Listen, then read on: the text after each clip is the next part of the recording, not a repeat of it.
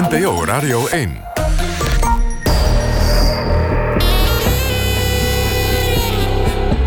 Argos. Onderzoeksjournalistiek van de VARA, Human en de VPRO. Max van Wezel. En een goede zaterdagmiddag. Welkom bij Argos, uw onderzoeksprogramma op NPO Radio 1. Straks hoort u een eerder in Radiodoc uitgezonden documentaire... waarin programmamaker Martin Minkema...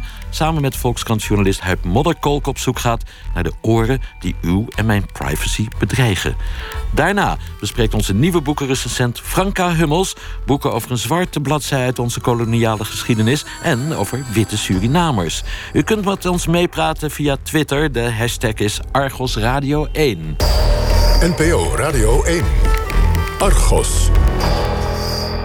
Maar nu eerst een zwarte bladzij van meer recente datum, 1995 namelijk, Srebrenica. Aan de telefoon Argos-redacteur Huub Jaspers. Huub, allereerst mag ik je feliciteren met de onderzoeksjournalistieke prijs de Loop... die Argos gisteren kreeg voor de tv-documentaire Waarom Srebrenica moest vallen. Je bent nog in Leuven op de internationale conferentie van onderzoeksjournalisten... waar die prijs werd uitgereikt. Flink doorgezakt vannacht. Ja. ja, we zijn hier met veel collega's bij elkaar. Twee dagen conferentie. Maar op de vrijdagavond na het diner en de prijsuitreiking... dan uh, ja, gaan, we, gaan we naar de cafés hier in Leuven. En dat uh, was gezellig. Jullie kregen de prijs op dezelfde dag dat het NIOD kwam met resultaten van een onderzoek... waaruit blijkt dat er geen bewijs is dat uh, onze bondgenoten Nederland hebben voorgelogen... over het uitblijven van luchtsteun in geval van een Servische aanval op de enclave. Er was veel aandacht voor Srebrenica hè, op de conferentie in Leuven. Ja, ja, ja, ja. ja, wij waren overigens zelf gisteren eerst bij de persconferentie in Den Haag... en zijn vandaar doorgereisd. En uh, hier uh, gisteravond waren, werden er vier prijzen uitgereikt. En twee van die vier die gingen over Srebrenica. Dus uh, naast die voor onze televisiedocumentaire... die Bart Nijpers en ik gemaakt hebben... Uh, vorig jaar was er ook een prijs voor een, een uh, artikel, een groot artikel dat in de Groene Amsterdammer gestaan heeft van Robert Dulmers en Casper Thomas. He, dus twee van de vier prijzen die gingen gisteren naar Srebrenica. Nou spreekt het NIOD eigenlijk tegen wat Bart Nijpels en jij in je televisiedocumentaire hebben beweerd. Wat nu? Ja, ja. Um, ja, dat vraagt uh, om wat uitleg. En dat gaan we volgende week doen met de NIOD-onderzoekers. Want je zult begrijpen dat wij daar niet mee eens zijn met, met de uitleg die het NIOD weggeeft aan documenten. Daar gaan we volgende week uitgebreider in, in Argos over praten. Wat staat er nog meer op het programma bij die conferentie van onderzoeksjournalisten vandaag? Ja, zometeen um, sluiten we hier af met het Legebeke legaat. Ik moest gisteren aan Gerard Legebeke denken, onze eindredacteur die in 2008 overleden is. Want uh, precies tien jaar geleden, toen kregen wij samen ook deze prijs, de Loop, niet ver hier vandaan, in Mechelen toen. En dat was ook voor een Srebrenica-productie. Dat ging uh, over een marathon-uitzending, een drie uur durende uitzending die wij gemaakt hebben in 2005 op Radio 1.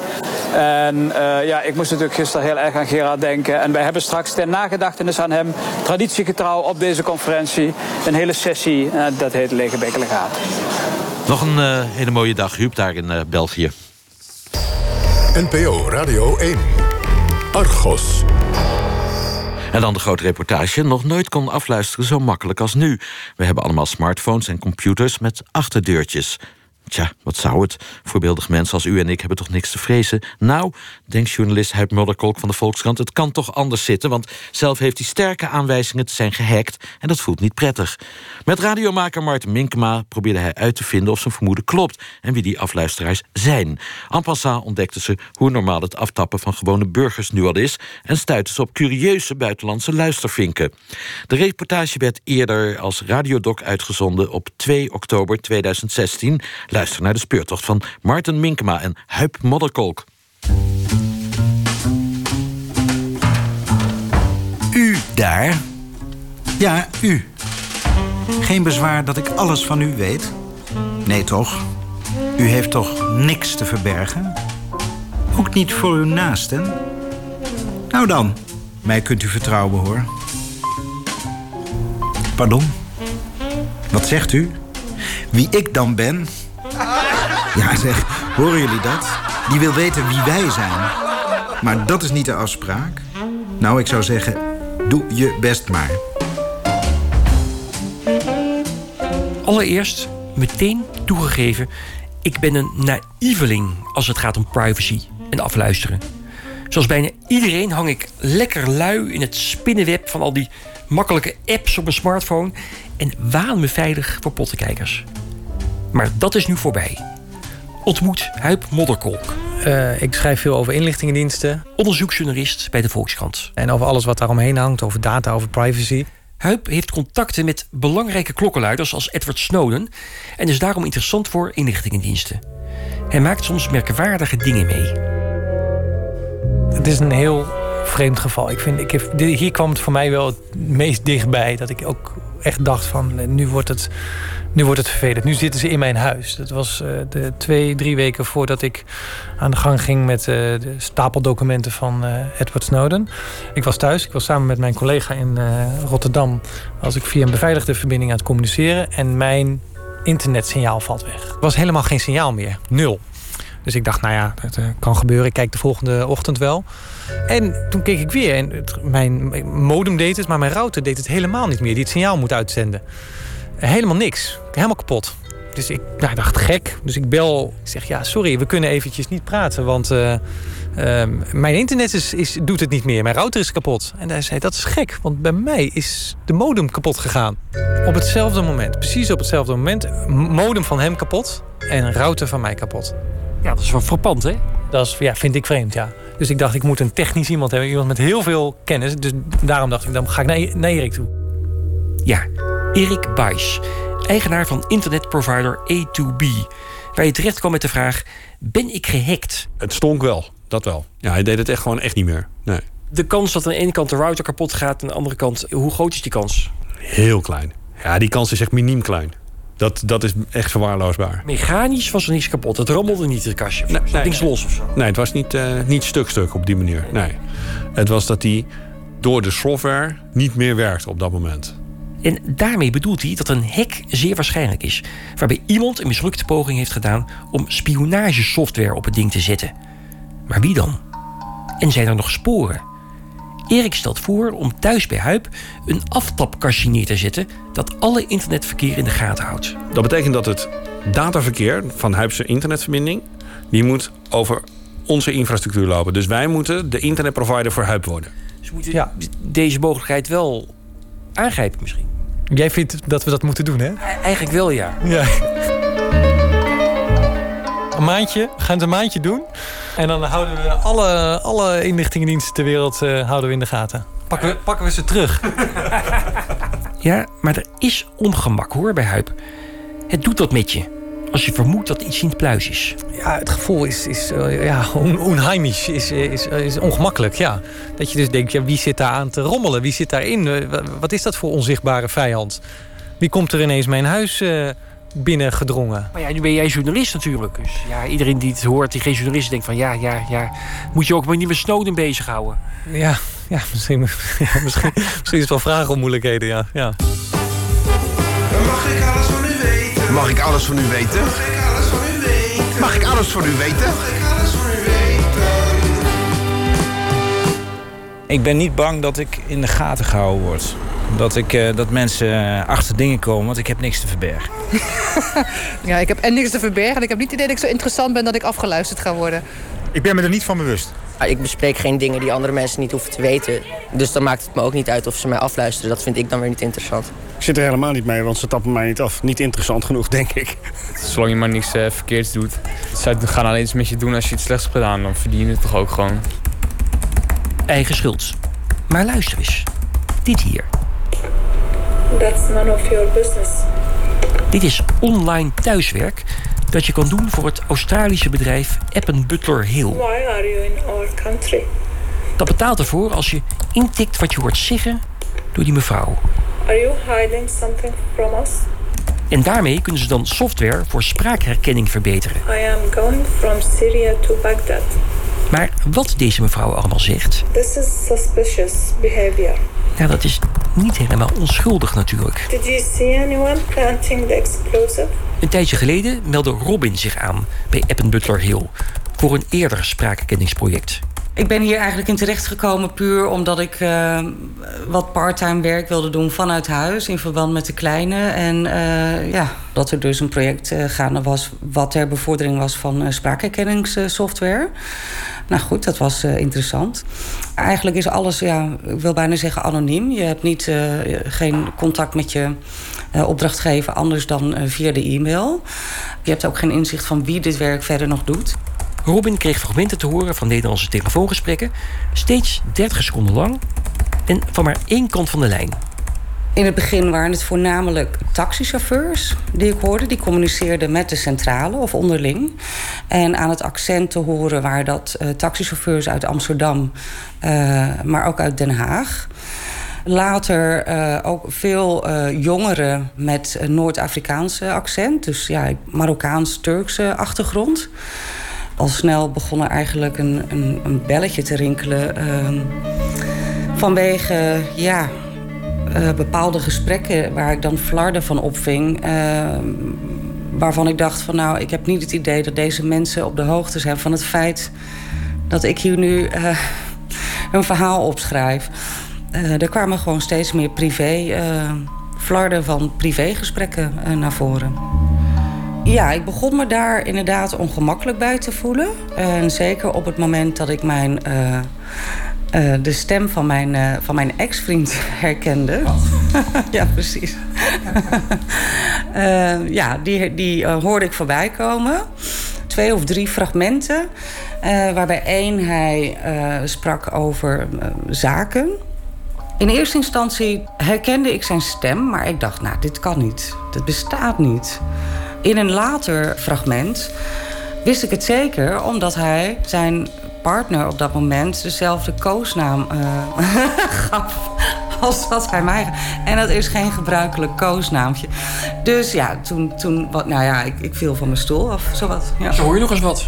Ja, nou ja, precies. Dat is, uh, ja. Dat is, dat is, toch bizar? Ja, dat moet, was inderdaad heel bizar. Ja. ja. Dus ik heb, ja, wat ik gedaan heb, is hem gelijk gebeld. En gevraagd of hij meewerkte aan, ook nog zo naïef.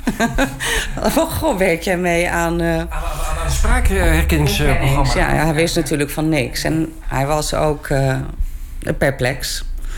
Echt perplex. Ja, was, geloofde hij jou eigenlijk meteen? Ja, want ik kon uh, duidelijke details geven over de gesprekken. Ik vroeg van wie is jouw provider dan? En dat was Vodafone. Maar dat maakt steeds het zo gek welke... Ja, gaat een, een bedrijf kan niet zomaar naar Vodafone stappen en zeggen... geef mij een deel van je nee. uh, telefoongesprekken. Ja. Een inlichtingendienst zou dat kunnen doen. Maar er moet een reden voor zijn. Ja. We hebben toen ook uh, ja, daar wel lang over gesproken van wat zou het kunnen zijn. Uh, hè, heb je contacten met uh, verkeerde mensen? Nou ja, het ligt niet voor de hand. ik ken hem natuurlijk behoorlijk goed. Dus te bizar voor woorden. Ik, ik vermoed dat dit gewoon zware afluisterpraktijken zijn van wellicht verschillende overheden. Alles wordt gewoon gescreend, daar ben ik gewoon van overtuigd. Had je die webcam afgeplakt voordat je hieraan begon nee, al? Nee. Of daarna? Er zit een sticker op je, op, op, op je nee, webcam. Daar, daar ben ik inderdaad, uh, ja. Waarom maar, heb je dat gedaan? Nou, om, omdat het dus ook mij kan overkomen. Of wellicht is dat al gebeurd. Maar uh, ja, op de camera heb ik een, uh, een pleister geplakt. Een mooie Ninja Turtle pleister. In gevecht voor je privacy met een Ninja Turtle. Nou, met een Ninja Turtle inderdaad. Ja, ja, ja.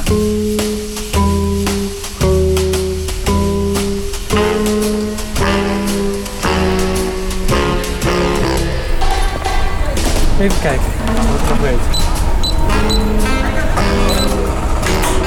Oké. Huip neemt mij nu mee naar Ronald Prins. IT-expert, weet alles over versleutering... heeft goed geboerd met de verkoop van zijn bedrijf Fox IT... dat de geheime dienst hielp met het afluisteren op internet. Prins houdt nu graag kantoor op zijn zeilschip in een jachthaven.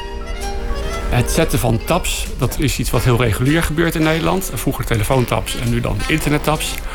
En in het verleden hebben wij ook uh, een business unit gehad... die maakte uh, software om internettabs te kunnen analyseren. En, en dat wordt dan gebruikt door politie en inlichtingendiensten. Maar ik heb wel gemerkt dat er een soort beeld is dat, er, dat politie en veiligheidsdiensten of inlichtingendiensten eigenlijk zoveel mogelijk tappen. En dan gaan ze later wel graven van zit er daar nou eh, criminelen tussen of, eh, eh, of terroristen mogelijk. En dat is echt totaal niet hoe het gaat. Voor heel veel mensen is dat nu duister en die denken dus ik zal als ik nu intyp bom, Rutte, torentje, dan zal het wel gezien worden. En binnen 10 minuten zal er een arrestatieteam bij mij voor de deur staan. Er zijn heel veel mensen die dat geloven. Nou, dat is grootste onzin die er is. Dat gebeurt echt niet.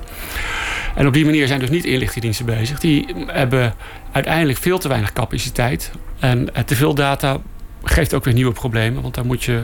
mm, Ja, dan wordt, wordt de, de, de berg wordt groter, maar die eh, ene speld die blijft er maar eh, in verstopt. Ja, dat zal wel zo wezen. Maar je weet dus nooit welke van jouw telefoontjes nou wel en welke niet uit je hooiberg worden gevist. Ja, vroeger was dat heel anders. Eh dan ging je naar een willekeurige telefooncel en daar deed je je telefoontje. Geen camera's en geen nummerherkenning en helemaal niks. Dit is Max Sipkes, radioreporter in de jaren 80. Die zijn speurwerk soms graag verborgen hield voor de diensten. Nu is het echt een enorme tour. Als je beslist niet herkend wil worden, niet gevonden wil worden... om eh, een telefoongesprek te voeren. Wat moet je nu doen om nog onder de radar te blijven? Ik heb een tijd geleden een stiekem telefoontje moeten doen... waarin ik absoluut niet herkend wilde worden. En toen ben ik op het advies van een, zeg maar een crimineel...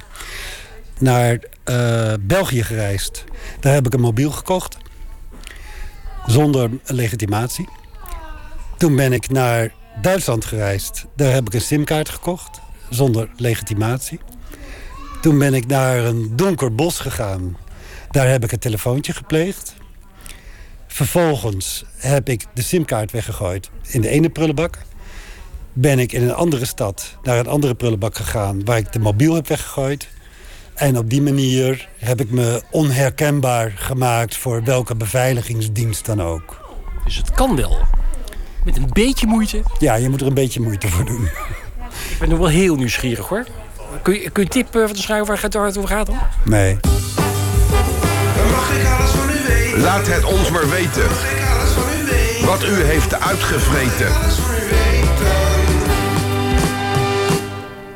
Maar naast dat tappen wordt er ook nog steeds heel veel ouderwets afgeluisterd met microfoontjes. Inlichting-expert Kees Wiebes heeft daarover geschreven. Ook in Nederland eh, kon onze Nederlandse Binnenlandse Veiligheidsdienst er ook wat van. Heel veel haar woningen van belangrijke CPN-leiders.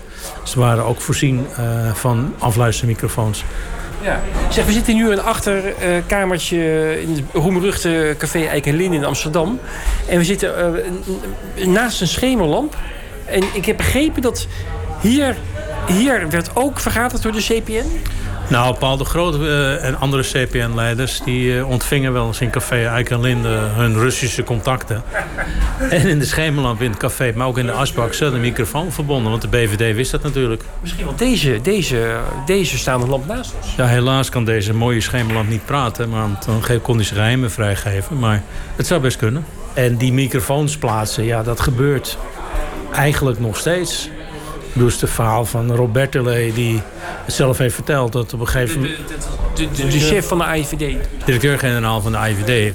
die vertelde ooit eens in een soort anekdote... dat we hebben ooit eens in een bankstel eh, microfoons verborgen.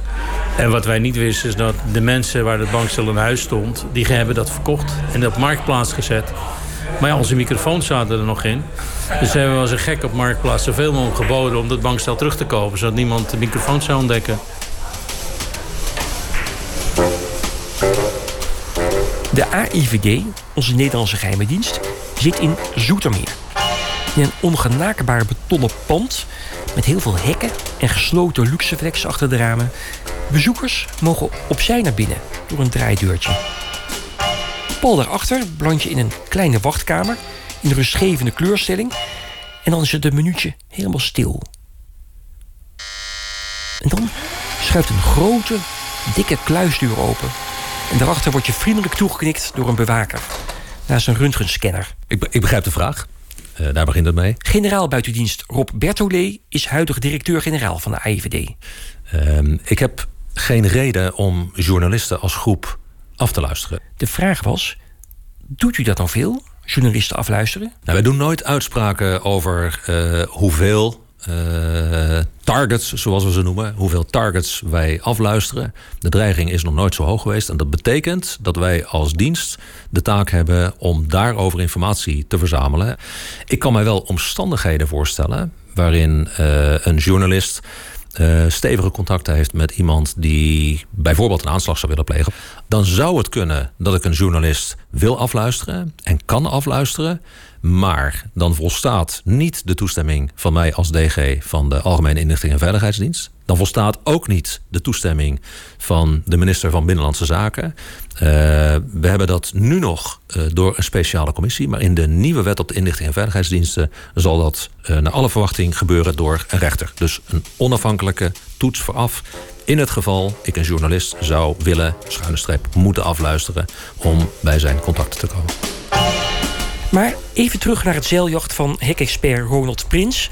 waar Huip Mollekolk wel een paar kanttekeningen op stond. Uh, kijk, uh, de tapcijfers zijn redelijk openbaar. Uh, overigens zijn die van de IVD en, en MIVD niet openbaar. Um, maar er zijn natuurlijk nog heel veel andere mogelijkheden. Er zijn allerlei buitenlandse diensten die dat op voor hun legale manier misschien wel kunnen, kunnen ondervangen. Nou ja, en, en daar kan de Nederlandse overheid natuurlijk niet transparant in zijn, want die weet ook niet dat dat hier gebeurt. Hè. Nee. En, uh, maar in hoeverre denk jij dat dat, een, dat dat een probleem is, of dat dat iets is wat speelt? Het feit dat bijvoorbeeld ons internetverkeer, nou ja, hoe je het ook tekent, bijna altijd ergens wel een connectie maakt met Engeland of via Amerika gaat? Ja, ik denk hoe die lijntjes lopen is eigenlijk niet zo relevant. Als je aan het internet hangt, dan kunnen ze er altijd wel bij. Uh, en zeker de, uh, de Five Eyes inlichtingendiensten. Dus die, de, Five de, Eyes? Ja, dat zijn dus de, de, de Engelsen, de Amerikanen, Australiërs, Canada en Nieuw-Zeeland. Die werken nauw samen. Die zijn zo sophisticated. Die um, kunnen nou, nagenoeg elk apparaat wel hacken en, en binnendringen. En nou, ik zou eigenlijk niet verbaasd zijn als de NRC denkt... nou, ik wil toch wel eens weten... Waar hij nog mee bezig is. Ja, wat krijgt hij allemaal binnen? En uh, uh, hoe werken sowieso die communicatielijntjes? En daar proberen tussen te komen. En als die mensen, dat, als dat echt aan de NRC is geweest... die zijn echt wel goed. En daarbij is het nog misgegaan. En is dat ding plat gegaan. Dus Prins vermoedt dat de Amerikanen hebben gemorreld aan de router van Huip. Dat maakt mijn vraag aan Bertolé dus overbodig. Want de AIVD die wisselt informatie uit met Amerikaanse collega's. Hoeft dat hacken dus geen eens zelf te doen? Het is om te beginnen heel goed dat wij heel nauw samenwerken met andere diensten. Omdat we ook heel vaak gezamenlijke belangen hebben. Uh, maar het is niet zo dat ik aan een andere dienst iets kan vragen... wat ik binnen de kaders van onze eigen wetgeving niet mag. Dus dat is ook iets wat ik niet doe. Uh, en dat wij dat niet doen als dienst is ook vastgesteld door de commissie van toezicht. Ja, maar als de AIVD inlichtingen krijgt van een bondgenoot, dan mag ze wettelijk niet vragen waar en hoe die Amerikanen of Britten of wie dan ook aan die informatie zijn gekomen. Met andere woorden, zo hou je zelf schone handen. Ja, u weet meer dan ik natuurlijk. Nou, dat weet ik niet. Dat denk ik wel. Nou, misschien, ik denk, ik denk dat wij uh, allebei uh, meer weten dan uh, de ander, maar op verschillende gebieden.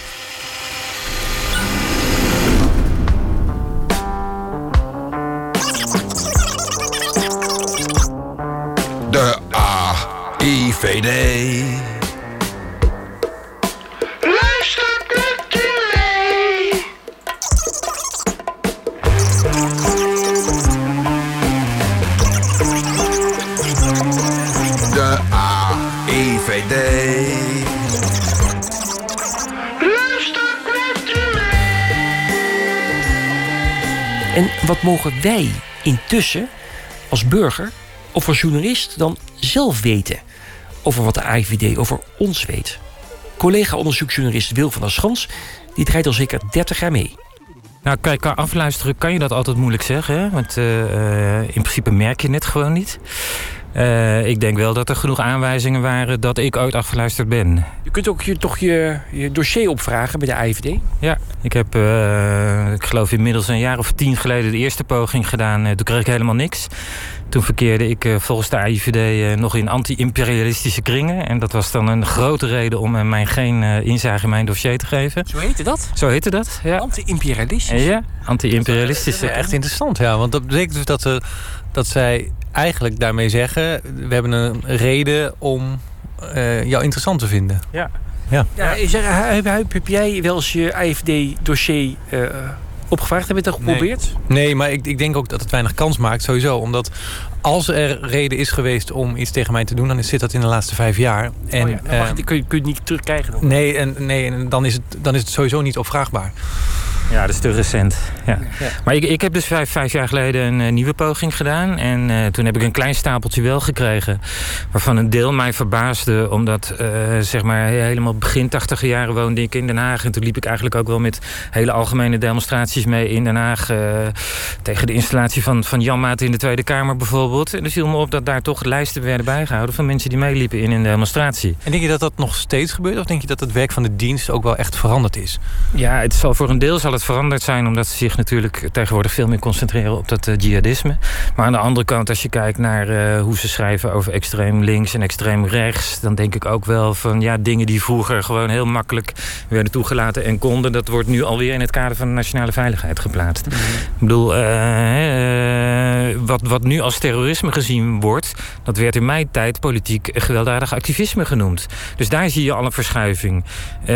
Ik, ik denk dat een hoop activisten in die tijd... misschien nu als terrorist aangemerkt zouden worden... en in de gevangenis terecht zouden komen... en inderdaad misschien ook jarenlang opgesloten zouden worden. Dus je, je moet inderdaad ook in de gaten houden... dat dingen eh, een, een, een politieke connotatie hebben. En ja, kijk, je weet nooit hoe de maatschappij er over twintig jaar uitziet... en wat er dan allemaal mogelijk is. Wij denken allemaal dat een DDR-achtige staat nooit meer plaats zal vinden. Maar ja, in wat voor vorm dan ook, kan dat eh, natuurlijk nog steeds gebeuren. Dus er, er komt steeds meer weer een vervolg aan, aan die dossiers die, die opgeslagen worden. En daar moet je dus wel eh, heel erg op blijven letten. De tendens dat, dat eh, radicaal gedachtegoed... dat dat strafbaar wordt. Ja, nee, dat zie je nu met, eh, met die, die jongen die laatst in eh, Arnhem eh, gearresteerd is. Die, die moet zelfs een TBS-behandeling ondergaan... omdat hij jihadistisch gedachtegoed heeft. Ja, maar nu denken veel mensen die luisteren toch... ja, is ver van mijn bed. Ik ben toch gewoon... Ik, ik, ik, ik, ik, ik, ik heb een baan, ik heb een hypotheek, ik heb een gezin. Ik wil gewoon elke, elk jaar op vakantie naar eh camping in, of in Frankrijk. Wat, wat, wat, heb ik, wat heb ik hier mee te schaften? Er is een schitterend voorbeeld in het boek van de correspondent... wat net is uitgekomen. Eh, je hebt wel iets te verbergen. Daarin staat het verhaal van een Nederlandse man, ondernemer... die een vliegtuigticket heeft geboekt naar Los Angeles. En die komt op het vliegveld. En die wordt overal eruit gehaald. Wordt ondervraagd eh, in, in, Nederland, apart genomen. In Amerika nog eens apart genomen. Agenten die achter hem aanlopen, bij zijn eh, huis daar komen. Waarom gebeurde dat nou? Hij is dat uit gaan zoeken. Omdat hij had ge- ge- eh, geboekt. En zij dachten dat hij in Jordanië zat.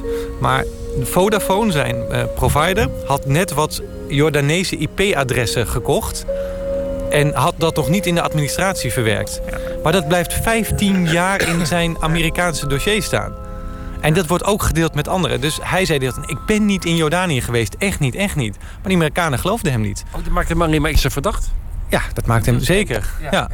Van dat stempel kom je dus niet snel af. Er zijn dus eh, duizenden varianten op het te bedenken. Nou, omdat we dus allerlei datasystemen aan het opbouwen zijn... en een overheden daar, of, of veiligheidsdiensten... daar ook heel veel geloof aan hechten aan die systemen.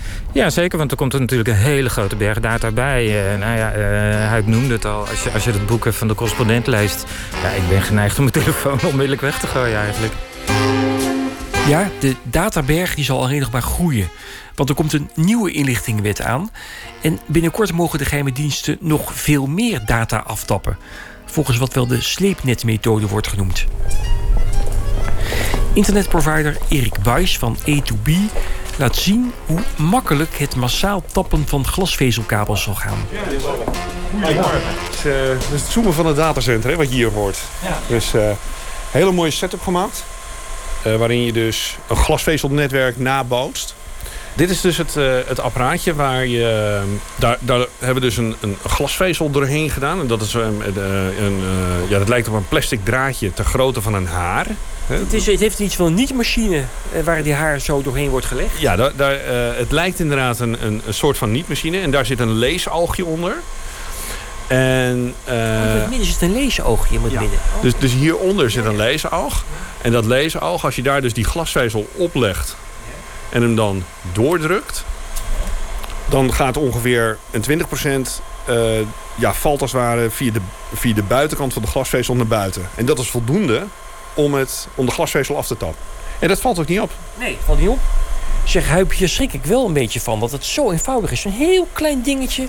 Een soort, een soort niet, niet groter dan een niet-apparaatje. Zet je op die glas, glasvezel. Je klikt er naar beneden. Feitelijk is het hartstikke low-tech. Maar, maar, maar zo'n opstelling kan toch overal neergezet worden in elke meterkast? Ja, bijna wel, ja. En meestal eh, is het dan eh, niet zozeer dat het bij iemand in zijn meterkast zit. Maar vaak dan bijvoorbeeld in, een, eh, in de straat. Er wordt gewoon zo'n kastje opengetrokken. En dan wordt gewoon zo'n tapje daar neergezet. Of in een datacenter. Kijk, de, de, de, de Nederlandse inlichtingendiensten gaan dit dus straks ook doen. Dat zal vanaf het voorjaar 2017 ongeveer gebeuren. Dan heb je, neem ik aan, niet zo'n zo'n klein niet-machientje... maar dan heb je het over grotere apparaten. Dan kom je, kom je dus gewoon met... eh, dan zet je er een aantal neer. En dan zet je wat meer apparatuur neer. Ik moet zeggen, het, is nog eenvoudiger dan ik eigenlijk eh, vreesde. Ja, ja, het ziet er wel heel simpel uit, hè? Ja. Aftappen en, en eh, licht afvangen en klaar. Er is veel protest tegen dat massale tappen. Maar de reactie van voorstanders is, zoals afluisterexpert Kees Wiebes verwoordt. Ja, schande zeg ik dat afluisteren. En het moet niet mogen. Maar kunnen jullie mij dan vertellen hoe we terroristen, pedofielen, eh, nucleaire smokkelaars vangen, vluchtelingensmokkelaars? Vertel het maar. Ja, dat weet men dan niet. Tijd voor enige afstand. Een goed gesprek met iemand met overzicht. Die vanaf de zijlijn toekijkt. Niks te maken heeft met geheime diensten. André Kloekoen, filosoof, schrijver, scheikundige.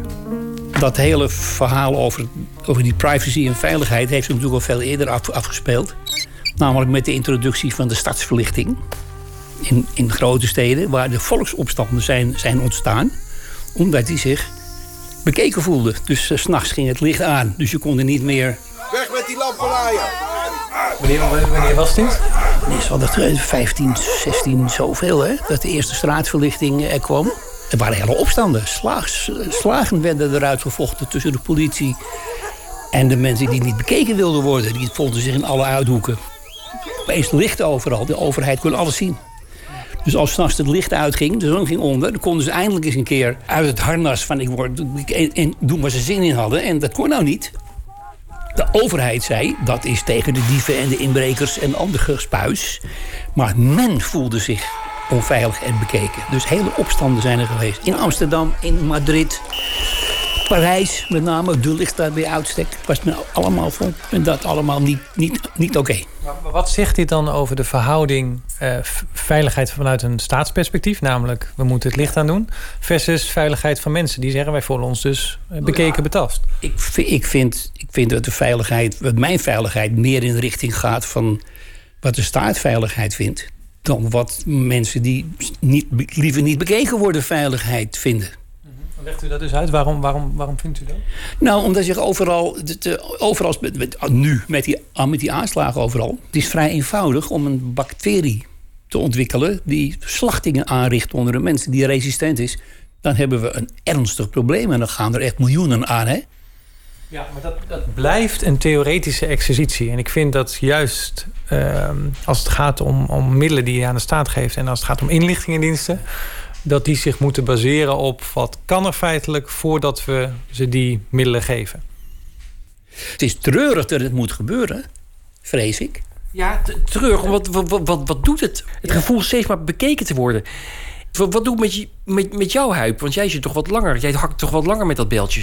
Nou, ik heb ook wel eens zitten nadenken over waarom, waarom is dit allemaal eigenlijk belangrijk? En wat, wat heb ik zelf te vrezen? Of wat, wat, wat is de implicatie van het feit dat je misschien wordt afgeluisterd? Wat maakt het eigenlijk uit?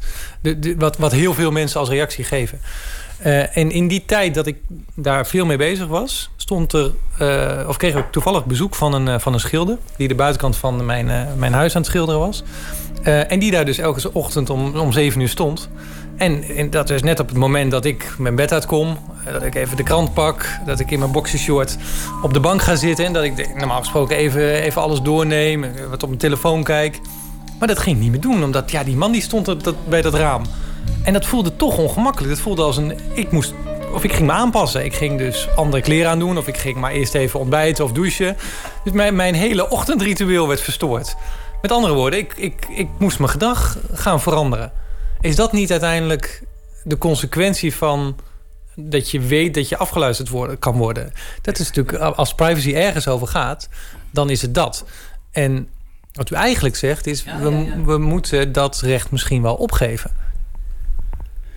Gezien de huidige omstandigheden denk ik wel. En Of die ooit nog zullen veranderen, denk ik niet. Maar laten we. Er zijn, er zijn aanslagen. Uh, in de jaren 70 en 80 waren er ook aanslagen. Door de hele mensheid heen. Ik heb daar een stuk over geschreven. Dus er is nog nooit iets anders geweest dan aanslagen. Gaan altijd met een noodgang door. Je hoort er weinig over. En nu even wel. Maar het is altijd uh, voor een toestand. Maar het niet juist voor om de kalmte te bewaren waar het gaat om het geven van middelen aan de staat. Uh, om, zodat die uh, ook in tijden dat het misschien wat rustiger is, niet over die middelen beschikken. Nou, die tijden komen niet meer, vrees ik. Zou u het prettig vinden als, als ik elke dag uw post eerst voor u open zou maken voordat u, dat u het zou zien, bijvoorbeeld? Uh, nee, zou ik niet prettig vinden. Nee. Nee, maar ik zou, als je het wel zou doen, een keer, dat je dat niet mocht, zou je ook niks aantreffen van je zei van, je zegt nou, hier hebben we wel een vis in de haak die uh, blij dat het is gebeurd. Ja, wat maakt, dat maakt Huip wel uit dan? Ja, dat, maar... Nee, maar daar gaat het natuurlijk wel om. Want veel mensen die zeggen, ik heb niets te verwerken... die geven niet het wachtwoord van hun e-mailaccount, ik noem maar wat. Ja, maar ja, het zijn een bepaald soort intieme gevoelens... wat ik mijn geliefde in haar oor fluisterde. Dat verdient niet de voorpagina van de Volkskrant te, te staan natuurlijk. Maar er zou toch ook niet, niet een revolutie uit ont, ontketeld worden. Want het zal niet veel afwijken van wat iedereen zijn geliefde zachtjes in het oor fluistert. op het moment dat niemand luistert.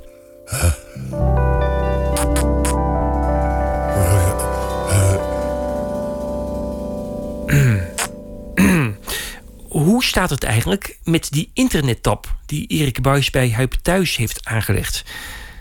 Is er al verdacht verkeer van geheime diensten gezien?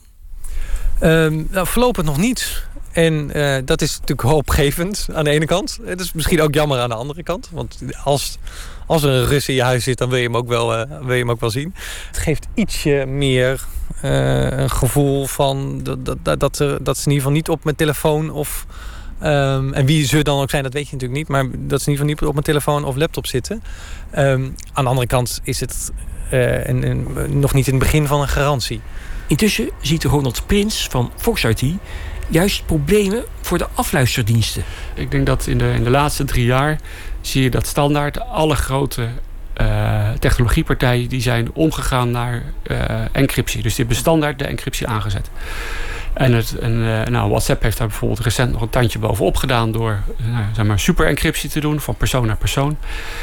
Je kan best misschien wel zeggen juist dat de golden age geweest is van dat de diensten uh, ontzettend veel via het internet naar boven konden halen. Maar dat door die standaard encryptie dat nu heel rap naar beneden is gegaan. Wat vindt u ervan? Ik vind dat een hele lastige. En ik heb laatst uh, met wat vrienden een, uh, drie uur lang zitten discussiëren. Want ik kom er voor mezelf nou niet uit. Vind ik nou ook dat we moeten afdwingen dat die technologiepartijen zo'n achterdeurtje moeten inbouwen of niet. Nu zit ik echt op het punt, doe maar voor niet omdat het, uh, elke achterdeur is een risico voor iedereen. Uh, ik wil mijzelf ook kunnen beschermen in mijn communicatie met mijn vrouw. Dat gaat uh, Russische of spionnen of cybercriminelen ook niks aan wat ik zit te doen. Of mijn buurman. Dus we komen van de golden ages. Waar gaan we naartoe? Uh, nou ja, het, het wordt, wordt, wat donkerder. nu is heel erg veel ingericht op het tappen, maar de tappen wordt steeds moeilijker. Of het tappen lukt nog wel, maar het, het, wordt onleesbaar wat eruit komt. Dan zal er een shift, shift komen naar het hacken. Dus dan gaan we overal inbreken, allerlei apparaten en meekijken. Heel veel, kapot, heel veel kapotte routers. Ja, dat, zal, uh, ja, dat, ja. dat, dat, zou zomaar kunnen gebeuren. Maar die gaan ook weer veilig worden. En uh, nou ja, het blijft een red race. En dan moeten we kijken wat er daarna gaat komen. Maar erbovenop uh, zitten wel de quantum computing eraan te komen. Dus de, de, de nou ja, nieuwe computers die zo verschrikkelijk snel kunnen rekenen... dat er goede kans is dat bepaalde beveiligingen die nu adequaat zijn... dan niet meer adequaat zijn en doorbroken gaan worden. Um, en dan liggen er opeens heel veel geheim op straat. Kortom, we gaan nog wat beleven voor mij is het één grote abracadabra af en toe. Dat, dat, wat, al die data die vervlochten zijn met elkaar. Het is, het is bijna niet meer mogelijk om dat te ontrafelen. Maar ik denk dat het essentieel is dat er mensen zijn die dat blijven doen. En het is, er zijn weinig journalisten die zich er echt in uh, kunnen vastbijten of, of, of willen vastbijten. En het is wel heel erg relevant. Dat, dat heeft de afgelopen drie jaar ook wel laten zien. De discussie over, over privacy, metadata, inlichtingdiensten heeft een hele andere dimensie gekregen. Gelukkig maar. Ja. Uh, want dat maakt dat de wetten die wij straks krijgen ook uh, nou ja, dat, dat, die beter zijn. dat er in ieder geval beter over na is gedacht. Maar uh, dat, die wetten die gaan over wat de Nederlandse diensten mogen doen. Die wetten gaan niet over wat de Amerikaanse diensten of Engelse diensten of Franse diensten hier kunnen doen.